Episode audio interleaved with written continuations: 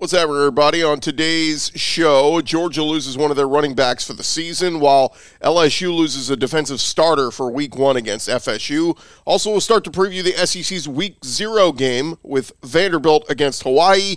We'll catch up with the voice of the Commodores, Andrew Allegretta. Locked on SEC starts right now.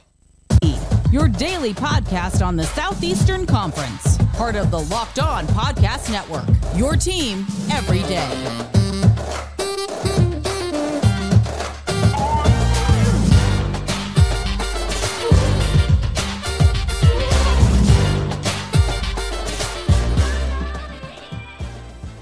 And what's up, everybody? Welcome into Locked On SEC. It's great to have you guys along. I'm Chris Gordy. Thanks for making Locked On SEC your first listen every day. Remember, we're free and available wherever you get your podcasts and on YouTube. Part of the Locked On Podcast Network covering your team every day. All right, we got plenty to jump into. Let's do it. Let's go around the conference. Boots out to the right. Intercepted. Makes the handoff. Throws. What a catch. Around the conference. And we start over at LSU as some big news came out last night as star defensive tackle Maason Smith will not play in LSU's opener September 3rd against Florida State. According to multiple sources, he received a one game NCAA suspension. According to the reports, uh, the NCAA determined Smith received an improper benefit. And although Smith cooperated with the investigation, the NCAA ruled him out for the first game. He can return in week two for the home opener against Grambling by Maason Smith, I'm going, hey, can I can I sit out week two against Grambling and not week one against FSU? Uh, but without Maason Smith, LSU is going to miss one of its best defensive players uh, in the top 10 matchup. I mean, this is a top 10 matchup between LSU and Florida State, and LSU without one of their best players. And Maason Smith was dealing with some injuries throughout training camp, or preseason camp, rather, uh, and looked like he was ready to go this year. Uh, remember last year in this very game, he suffered that torn ACL like just a couple minutes into the first quarter and missed the entire rest of the season. And I was going back and look at some of those plays when he was in. I mean, it, first play of the game, I think LSU had a sack and then a bunch of uh, tackles for loss on Florida State. As soon as he went out, it changed. Florida State started going up and down the field and scoring. Uh, but Maason Smith, former five-star recruit, was you know an impact player two years ago as a freshman. Had four sacks, five tackles for a loss as a freshman a couple years ago, and now LSU going to be without him. They're going to have to rely on Mekhi Wingo. He's a really good one on the interior of that line, and then their junior Jacobian Guillory and transfer from West Virginia Jordan Jefferson. Ironic name there uh, for those who remember the old LSU quarterback, but it stinks for LSU fans. It stinks for Maason Smith. And my question is, what what was the violation? And I'm sure we'll find this out. Maybe by the time you're listening to this, we'll have the details on it. But in this day and age of NIL, I mean, do we even have improper benefits anymore? Like, would somebody give him a car?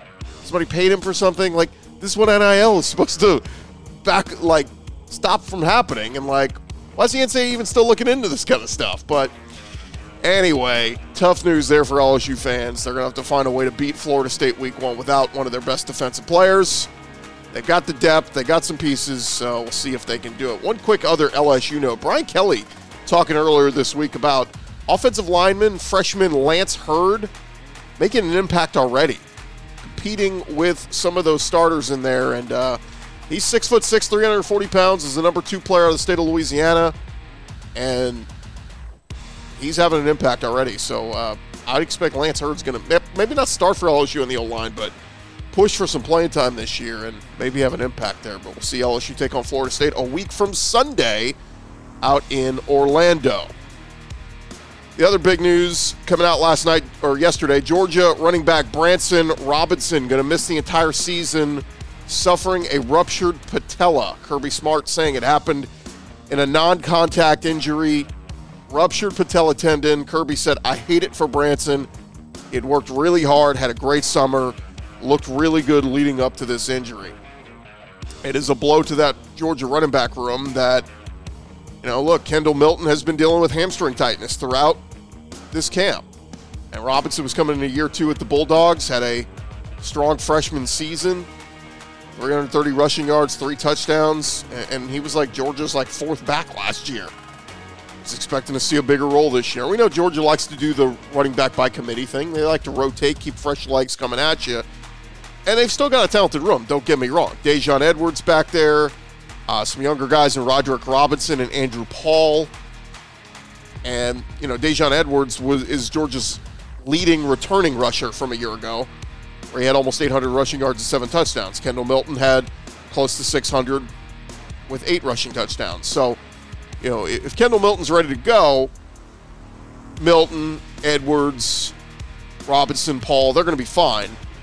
Um, Roderick Robinson, rather, but losing Branson Robinson stinks. I liked watching Branson Robinson run last year, and uh, they're going to be without him for the rest of the year. So tough news there. But again, the good news for George is they got a deep roster. They're loaded at every, they're like five deep at every spot. So, uh, you know, they may just have to lean on some guys rather than rotating as much.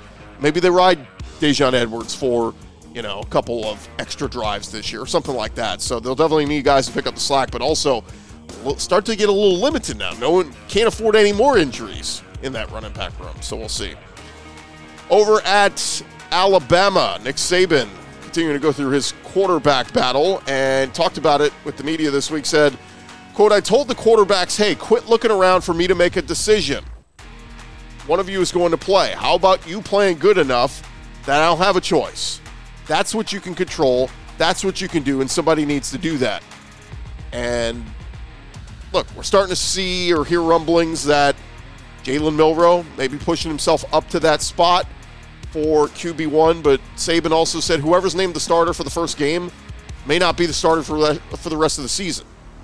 Uh, I think they'll play both Milroe and Ty Simpson in that week one game, and if one looks better than the other, that guy will probably start week two against Texas. But uh, seems like Tyler Buchner may be out of the race here, but you never know. We'll keep tracking it and you know, see if Nick Saban eventually, I think next week, probably comes out and says Jalen Milroe will start against Middle Tennessee.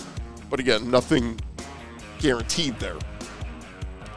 Over in South Carolina, Shane Beamer and company. Shane made a big hire this offseason season uh, as a new OC, bringing in Dowell Loggins. Loggins talking with the media this week about his quarterback Spencer Rattler and having more freedom when it comes to play calling. Loggins said, "Look, it's a guts thing. It's one thing to say, hey, I'm going to change the play at the line." It's one thing to say it in the quarterback room or the media room, but it's another thing, thing to go and do it. It takes guts to do that in front of your team and the, and all the other guys in the huddle. You got to be able to give them enough leash and reel them back in sometimes. So we'll see what kind of freedom Spencer Rattler has this year. He's played a lot of football, years at Oklahoma and now at South Carolina. Uh, they'll take on North Carolina next Saturday night on uh, ABC. Over at Auburn, we know that uh, Payton Thorne was named the starting quarterback over at Auburn a couple days ago, and Payton Thorne talking with the media this week about his decision to transfer. He said, "Look, it happened quickly. If you'd asked me a week before I committed or a week before I got in the portal if I was transferring, I would have been like, "What are you talking about?" But he said once he got in the portal, talking with Coach Freeze and the Auburn coaches, he called it a no-brainer to come to Auburn. So Thorne will help to lead this Auburn offense against UMass next Saturday afternoon on ESPN. One more Georgia note here. Uh, Carson Beck was at the podium and he was asked about uh, winning the starting quarterback job and why he stuck this thing out. Talented quarterback could have hit the transfer portal the last couple years. He said, to me, it was the camaraderie that we had. The connection we have at Georgia is unmatched. I can't compare it to other places because I haven't been anywhere else, but from people who have been to other places is something we strive to have here. I think each and every one of us has our own pressures and pressures to fulfill and whatnot, but uh, that is one of the biggest things that kept me here the camaraderie. So we will see Carson Beck out on the football field here next weekend for Georgia. And lastly, Urban Meyer was on the uh, podcast Urban's Take with Tim May, and he was asked about scheduling, and Urban Meyer taking shots at Michigan and Georgia and their non conference schedules. He said, I think the NCAA should mandate scheduling. When I see Michigan and Georgia's preseason schedule, I just think with this 12 team playoff, if I'm the head coach at Ohio State, I could care less about my preseason schedule, the non league schedule he's referring to. He said, Your object is to get into the playoff. Why would Ohio State play Notre Dame anymore? Why not just schedule a MAC uh, team and, and keep everybody healthy and just keep ripping and roaring and running off wins. It is an interesting take because I've kind of said as much about Georgia and Michigan this year. When you look at their schedules, yeah, LSU's going to play Florida State this week. Why? Why'd you even schedule it? You could have scheduled a directional school, pick up an easy W, and just try to run the table, win your few tough games in conference, and hey, you can make it to the playoff. And that's where I wonder if that might come back to bite Georgia at the end of the year. We're going to find out, but you know, Georgia not playing a tough non-conference team, will the committee ding them at, at, all for that? You know, do you bump them down if we're talking about maybe an LSU's undefeated or something, and you know they beat a top ten Florida State team week one? You know, do, do you give them more credit for that? I don't know. We'll see, but it is an interesting point, and we'll see if the committee dings those teams down the road? Probably not. We're probably still talking about Georgia and Michigan making the playoff, but we'll get into our predictions and all that next week. Thank you guys so much for making Locked On SEC your first listen every day. Coming up next, we're going to talk with Andrew Allegretta, voice of the Vanderbilt Commodores. That is coming your way in just a sec. Hey, I want to remind you guys real quick that this episode is presented to you by our friends over at eBay Motors. For a championship team, it's all about making sure every player is a perfect fit. It's the same when it comes to your vehicle. Every part needs to fit just right. So the next time you are in the market for parts, accessories, you want to head over to eBay Motors. They've got the eBay guaranteed fit. They are going to make sure that every part you need fits just right the first time around. You just go to their website, you add your vehicle to the My Garage section, and you look for the green check mark to know that that part will fit your vehicle or your money back. Because just like in sports, confidence is the name of the game when you shop at eBay Motors. And with over 122 million parts to choose from, you're going to be back in the game in no time. After all, easy to take home a win when the right parts are guaranteed. So go get the right parts, get the right fit and get the right prices over at ebaymotors.com. Let's ride. eBay guaranteed fit only available to U.S. customers. Eligible items only. Exclusions apply. ebaymotors.com.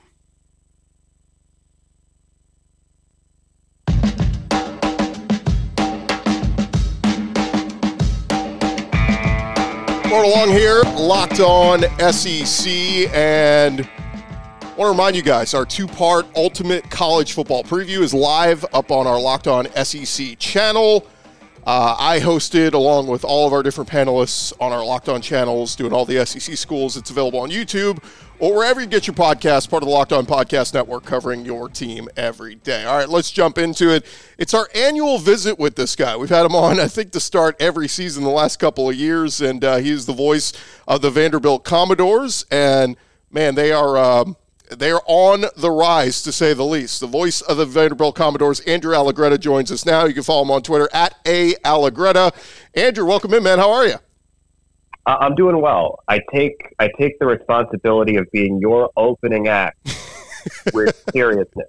If if I'm the guy that plays while everybody else waits in line to get their beers, find their seats, that's great. I'm totally cool with it. well, I'll be honest with you, Andrew. Like, it's actually it's really smart on the part of, of Vanderbilt. Like, I I enjoy these week zero games. We've had so many people we've talked to who are like, "Oh my God, counting down the days, can't wait for week zero. Like, it, it is actually smart on Clark Lea's part to play this game because if this were week three, nobody's tuning in for Vanderbilt Hawaii. But like week zero, you get so many more eyeballs and attention and focus because people, we've been in a desert, Andrew. Like we've been starved for football. And so it really is smart for Vanderbilt to, like, everybody I know watched that 63 point, you know, 10 blowout last year. Like it's a, it's a smart game and a smart, you know, smart to schedule week zero.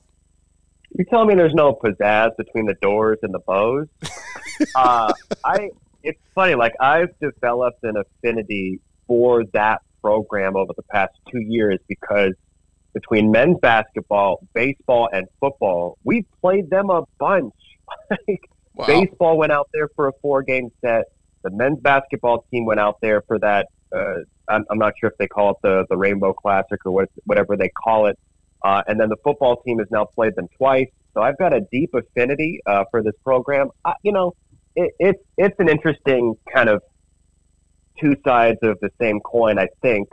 Um, I, I think there are probably times when playing week zero is is not super fun for everybody getting ready for the football game. I mean that both from like a logistical standpoint and then also from a football coach's standpoint. I, I I'm I'm glad we'll get all of the extra eyeballs. Um, I think I think we'll all be glad later on down the road when we get that second bye week. It it does it does make for a very clunky month of August. Like everything gets on you really fast, really really fast in the month of August when you play week zero. But if if we walk out of this building on Saturday night with a victory, then you know six and one half dozen. Yeah, no doubt. And and that's where this team started a year ago. And I want to go back to last season before we look to this season. Uh, I know 2021 was a, a brutal year. Clark Lea takes over. Year one was rough, 2 and 10 overall, 0 and 8 in the SEC. And we, you and I talked prior to last season, and you told us, look, this team looks much improved from the year prior. You said, I don't know if they're going to beat Georgia, but you said this team looks much impro- much more improved than that 2 and 10 team. And we kind of saw that play out. The team starts 3 and 1 out of the gates you get into a rough patch in SEC play, three and six, but then something happens, and we see not one but two incredible, uh, incredibly impressive victories in wins over Kentucky and Florida. So a five and seven finish, one win shy of a bowl game. But take me back to those two games. What did you see from the team uh, in pulling off those victories over Kentucky and Florida? I think I saw a team with a sense of self and a sense of identity. Um, I think one of the things that was really, really difficult for the bulk of the season last year is is we did kind of go back and forth between two quarterbacks, which was not really anybody's fault. You had a freshman quarterback in AJ Swann that that's a gifted and talented thrower, and he'll be our starting quarterback this season. And then you had a dynamic athlete in Mike Wright who started the game versus Hawaii, but but very much is, is limited in his capacity to be a quarterback. And and through the first chunk of the season, we, we kind of oscillated in, in part because we had some offensive struggles, in part because AJ got hurt, and, and you just kind of were trying to find your footing. Against Kentucky and against Florida, we figured out who we were. We were a team that needed to control the football. We needed to run the football. We had a very talented running back in Ray Davis, who had a fantastic season, more than a thousand yards, and and we made it work through a sense of identity. Uh, I don't know that the identity is going to be exactly the same this year. I, I kind of sense it won't, uh, but but we, we found our footing. We figured out who who we are throughout the course of the season, and then we took advantage uh, of a Kentucky team that that frankly was probably quote unquote more talented than Vanderbilt, with Will Levis as the quarterback and Rodriguez as the running back, and they've got dynamic playmakers, and and yet we controlled that game and, and we made the plays um, defensively throughout the course of that ball game. And then against Florida, uh, I mean, we, we went back to back. It, it, it, was honestly kind of a shame that Will Levis didn't get picked in the first round because I wanted I wanted to be able to say it was the first time in history that Vanderbilt beat two first round quarterbacks in the same season. Uh, because you knock off Levis and Richardson in back to back games, it, it, was a team that, that had an identity and, and believed it. And, and that comes from Clark. He's a very confident head coach soft spoken, not rah rah, but a sturdy sense of self, and, and that came through in those two wins. Yeah, it was just it was fun to watch for a lot of folks. Not not my my wife; she's a Kentucky grad, so she didn't enjoy it very much. But it was just fun to see that Vanderbilt team. That let's be real. I mean, in, in, SEC circles, a lot of people just became dismissive of Vanderbilt in recent years, and it's been a tough go. But you know, the pieces we've seen Clark Lay or Clark Lea laying around. I mean, it does start to feel like he's built a foundation there, and this thing, t- you know, this team continues to recruit well. And now suddenly, you look, you know, it was funny talking to people at SEC media days. There's a lot of schools saying, "Yeah, we got to take Vanderbilt seriously now. Like, they're this isn't a team you just pencil in a W now. Like, they're coming. They're building something here. And as, as Kentucky and Florida know last year, you cannot uh, take them lightly. Uh, you touched on it with the quarterback. Obviously, Mike Wright, he hits the portal. He heads off to Mississippi State, but you mentioned AJ Swann. This is kind of his team now. Showed some signs as a freshman a year ago. He's back as a sophomore. Uh, I talked with somebody in the program. He says he sees shades of Jay Cutler there. He's not comparing him to Jay Cutler, but he said, I see shades of Jay Cutler in AJ Swann. What did you see from Swann this offseason? How much how much can we expect in his development and growth? Man, that's a big comparison. I, I, would say I would say Jay has a stronger arm than AJ Swann, and AJ has a very strong arm. It's just you know Jay had something else uh, for his right arm, um, but I, I do think he has the potential to be one of the better quarterbacks that that Vanderbilt has been able to produce over the course of its of its history. And if there's if there's ever been a position or two where Vanderbilt has had a couple of notable names pop, it's it's been at the quarterback position. Way back in, in the 80s when Whit Taylor was here, that 1982 team that went eight and four. Whit was an incredible, incredible quarterback. Of course, there's Jay Cutler, and you've had a few others that have been able to, to knock off, uh, really good teams throughout the course of their career. I don't know where he fits in. I know he's got skill set, he's got the size, he's got the look. He is, if he develops appropriately, and this is up to him, and he stays healthy and so on and so forth. He's an NFL quarterback. I'm not saying he's a first or second or third round NFL quarterback. We'll find out. Time will tell on that. But he's got the size, the moxie, the confidence, the intelligence to be an NFL quarterback. Now it's just a matter of translating it onto the field. And sophomore seasons are going to get more difficult. Like I talked with him specifically about what it means to be a sophomore, and, and he told me that the reality is, as a freshman, a lot of times you're just you're working off of your natural abilities, right? Like you have been given a big, strong right arm, so just chuck it. Well, well, teams have now figured you out. The scouting report is more deep. And instead of getting a fastball every time you come up to the plate, you're going to get a fastball, a curveball, a slider, and a changeup. And you've got to be able to handle all of that accordingly. That's his next step. Uh, more with Andrew Allegretta in just a second, but this episode is brought to you by Better Help. Sometimes in life we are faced with tough choices, and the path forward is not always clear. Whether you're dealing with decisions around your career, relationships, anything else, therapy helps you stay connected to what you really want while you navigate life so you can move forward with the confidence and excitement that you desire. If you're looking to, or you're thinking of starting therapy, go give our friends at BetterHelp a try. It's entirely online, designed to be convenient, flexible, suited to your schedule. You just go on their website, you fill out a brief questionnaire. That's going to get you matched up with a licensed therapist.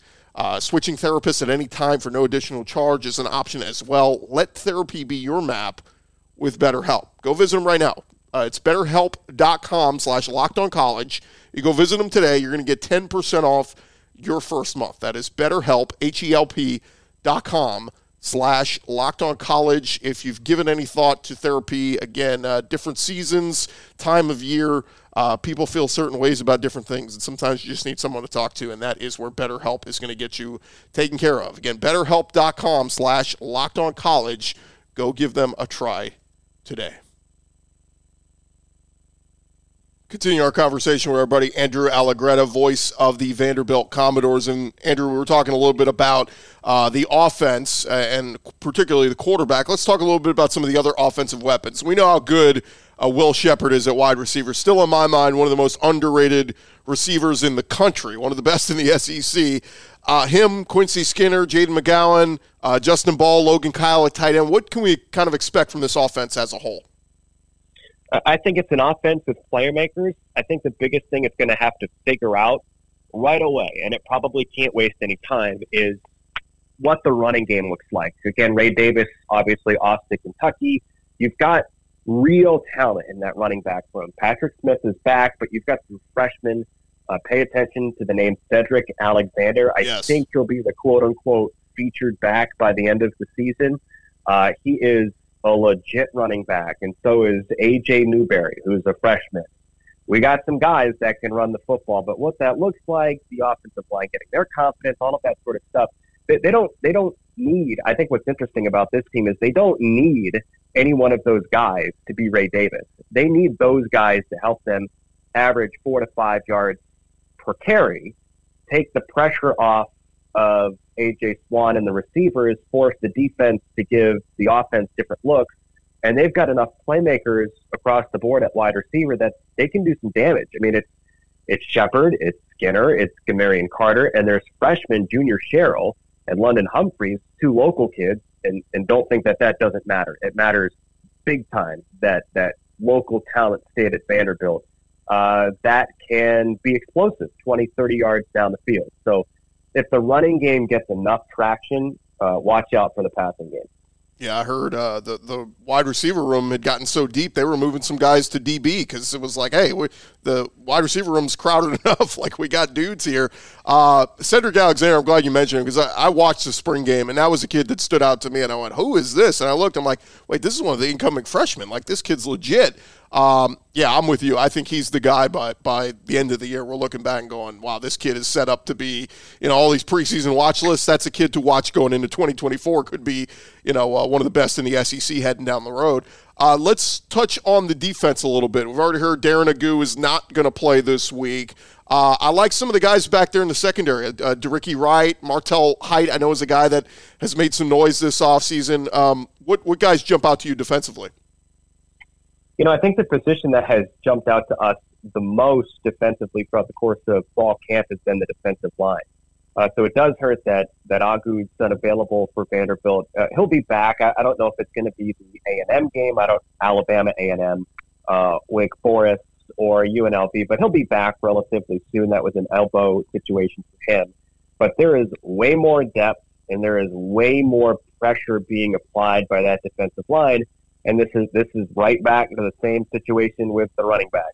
Vanderbilt, uh, I was I was just pulling the numbers. I think it was either 50 or 51 explosive pass plays allowed a season ago. That's that's a problem. Yeah. Uh, uh, and and there was a few games where they gave up like six or seven to teams that they shouldn't. Like I think they gave up six to Elon or seven to Elon, uh, and and that and that can't happen in, in today's college football. People are going to put pressure on you, but you've got to keep those explosive pass plays of 20 plus yards down to like, you know, two or three per game at most. Otherwise, you're going to get torpedoed. Anyway, the point is with the depth of that defensive line, and if they can get some pressure on quarterbacks, they are not fully formed in the secondary yet. They've they've got they've got De'Rickey Wright as a safety. They've got C.J. Taylor at anchor, which is that hybrid linebacker defensive back position. Uh, and they've got Martel Hight, a, a, freshman that you mentioned at corner, but they're not fully formed there yet. They don't have depth that they need long term at, at, at, those positions. They're good, but they're not. They don't. They don't have the depth yet. Uh, so if if the defensive line can relieve the pressure on the secondary, then you've got again a, a, a different situation for this defense. And, and the defensive line has been productive. Again, it's going to get different when we start playing SEC teams in Kentucky and Missouri at the end of September. But from the jump, I do expect expect this team to get way more, way more hits on the quarterback in the first month of the season. Andrew, let's talk a little bit about this week's opponent in Hawaii. Uh, we mentioned Vandy won this game 63 to 10 last year in week zero. Uh, but now they come to Nashville. I know you said a year ago. I mean, it, obviously Hawaii was a, a, program in transition. I know you you said a year ago you were having a hard time even getting a depth chart. You know, with some of the guys that they had, and you know the roster was so in flux. What can we expect in this one? Is Hawaii improved? Is it kind of a little bit of the same where they were a year ago? What can we kind of expect? I mean, I, I expect an improved team, and, and I do expect um, a motivated and emotional team, obviously considering what they're going through. Um, it's not their island, but it's still the state, right? It's, it's a very tight knit community out there with the fires in Maui, and one of their, I believe, wide receivers lost four family members in that fire, uh, two cousins, an uncle, and an aunt. So they're they're playing for themselves, they're playing for their families, and and uh, that doesn't trump talent when push comes to shove, but but it, it'll mean something for this team throughout the first half of this ball game. Uh, the most notable thing to me is the fact that that uh, Coach Chang is bringing back the run and shoot offense, which he helped make famous back in the late '90s with right. June Jones.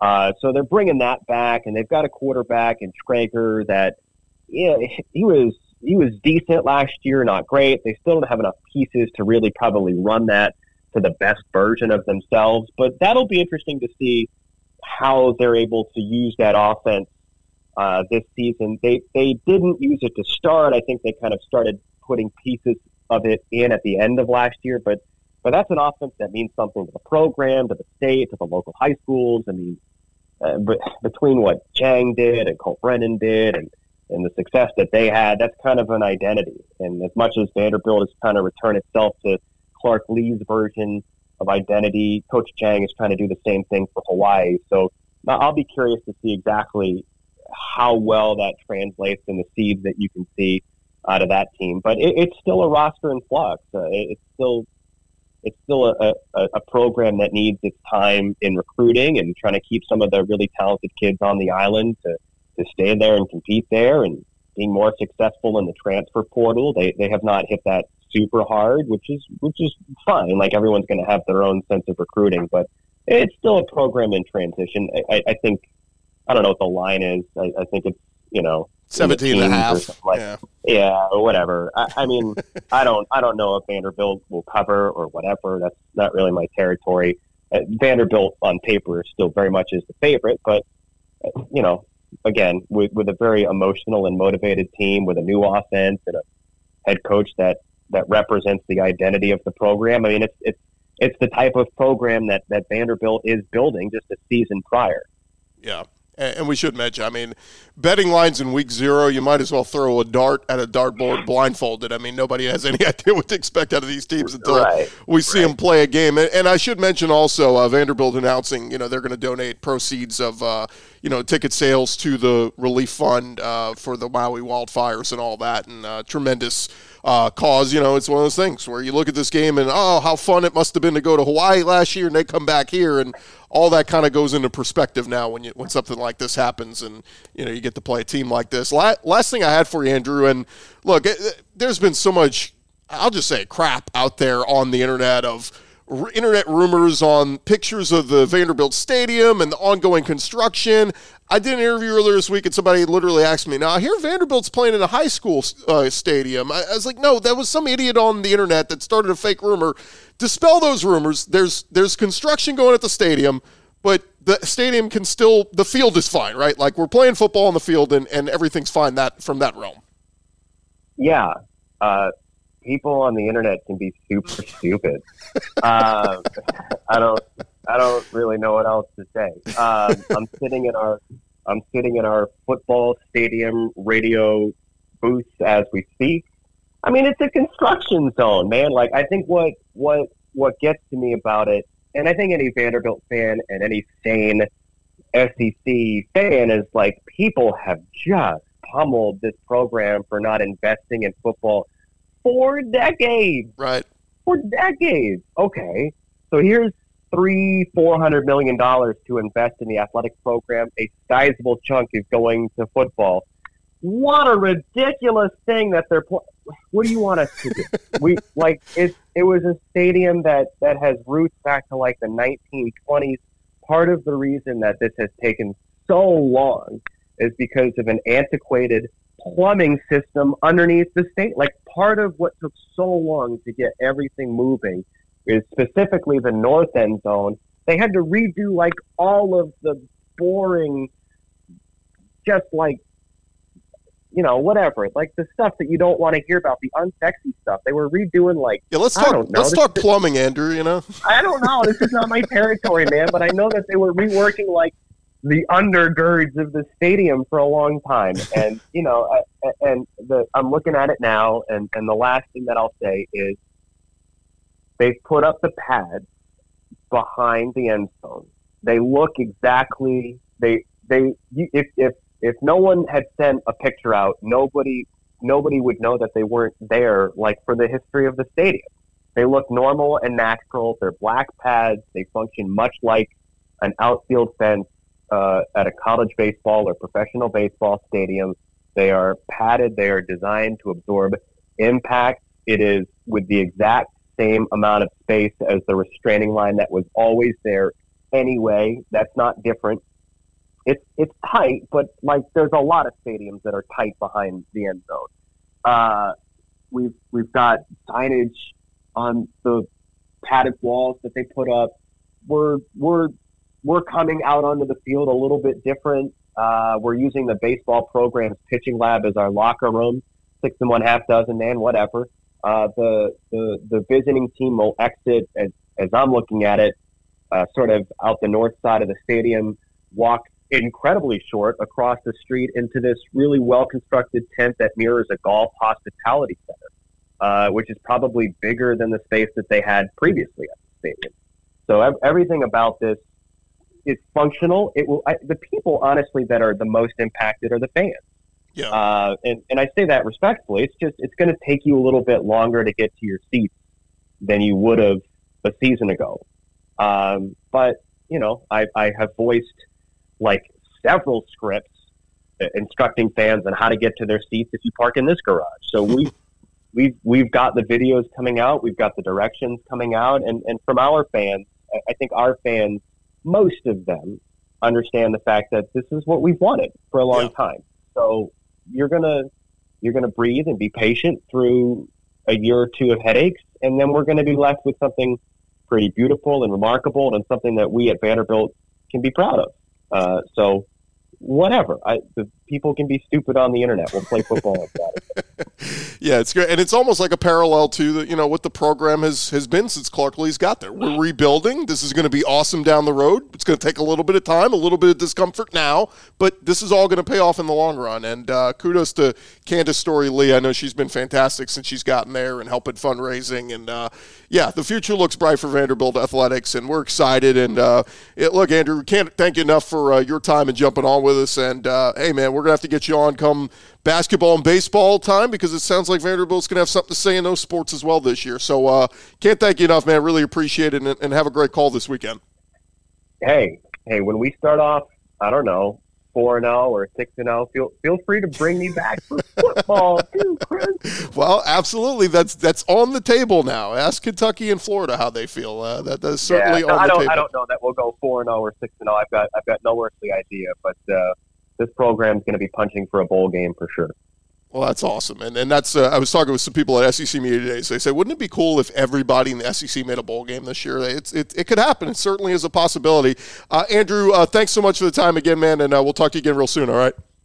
Thanks, man. Appreciate it. All right, that's uh, Andrew Allegretta there of the Vanderbilt Commodores, and uh, he does a does a great job there. And um, you know, he came from Tulane prior to this, and um, you know, it's tough spot to go into. And but look, it coincided with Clark Lea going in there, and um, they've been they've been building, getting better. Took a big step forward last year. Let's see if they take another step forward this year. Um, with Vanderbilt. So Vanderbilt, Hawaii, week zero coming up this weekend. Can't wait, and uh, going to be a lot of fun. Thank you guys for making us your first listen every day.